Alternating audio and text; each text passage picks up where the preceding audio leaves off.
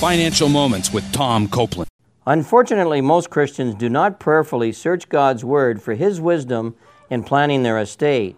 For example, many parents believe that after they have both died, they must allocate all of their assets equally amongst their children, regardless of how they manage money.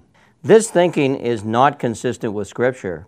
For example, in the parable of the talents, the master, that is God, entrusted more to those servants who were faithful in managing money God's way, while the servant who was unfaithful, the master took away what he had.